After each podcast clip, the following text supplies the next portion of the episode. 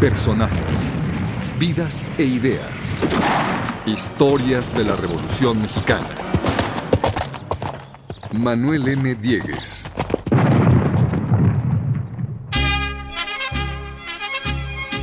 ...1874...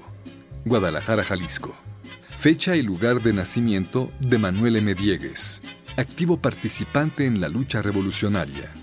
En su juventud, Diegues partió al norte del país, a los estados de Sinaloa y Sonora, en donde pasó muchos años de su vida. En 1904 trabajó como empleado en la mina Oversight de la Cananea Consolidated Cooper Company, en donde conoció a Esteban Vaca Calderón y a Francisco M. Ibarra, simpatizantes del magonismo, con quienes constituyó la sociedad secreta Unión Liberal Humanidad que impulsó la rebelión armada contra el régimen de Porfirio Díaz.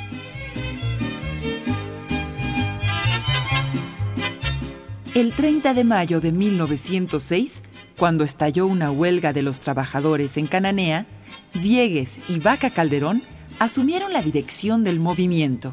Después de varios enfrentamientos armados, Diegues fue aprendido y sentenciado a 15 años de cárcel en San Juan de Ulúa, Veracruz pero fue puesto en libertad al triunfo de la rebelión maderista. De regreso a Cananea, Diegues fue electo presidente municipal en 1912. Durante su gestión, el presidente Madero fue asesinado y Diegues desconoció el régimen de Victoriano Huerta. Se unió a Obregón y reconoció a Carranza como jefe del movimiento constitucionalista, peleando en diversas batallas, hasta que en junio de 1914 Carranza lo nombró gobernador y comandante militar de Jalisco.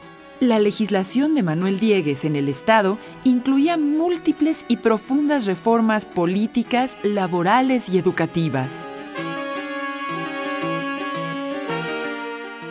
En 1914 participó en la Convención de Aguascalientes, de la que salió inconforme con Obregón quien trató de convencerlo de la necesidad de la renuncia de Carranza, a lo que Diegues se opuso terminantemente.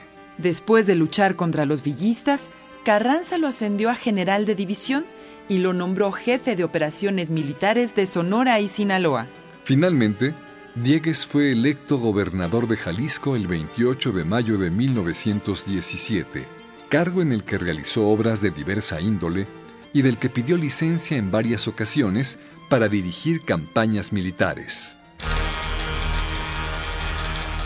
En 1920, la lucha por la sucesión presidencial entre Carranza y Obregón culminó con el estallido de la rebelión de Agua Prieta, por lo cual Diegues regresó a Jalisco y preparó una ofensiva contra los alzados. Pero antes de partir, el general Isaías Castro se rebeló y lo tomó preso junto con su Estado Mayor. Diegues fue puesto en libertad días después y se dedicó a sus negocios privados. Pero en diciembre de 1923, cuando estalló en Jalisco la rebelión de la huertista, decidió unirse a la lucha. El 11 de febrero de 1924, las fuerzas rebeldes fueron emboscadas y Diegues se dirigió a Oaxaca, pero el 8 de marzo fue derrotado.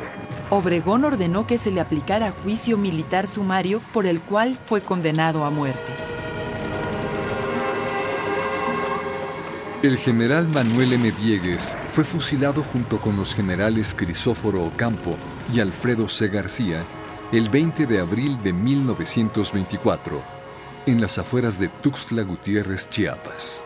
Sus restos descansan en Guadalajara, su ciudad natal. Manuel M. Diegues, uno de los hombres que construyeron la historia de México. Una producción de la Secretaría de la Defensa Nacional, la Secretaría de Educación Pública, el CONACULTA y Radio Educación.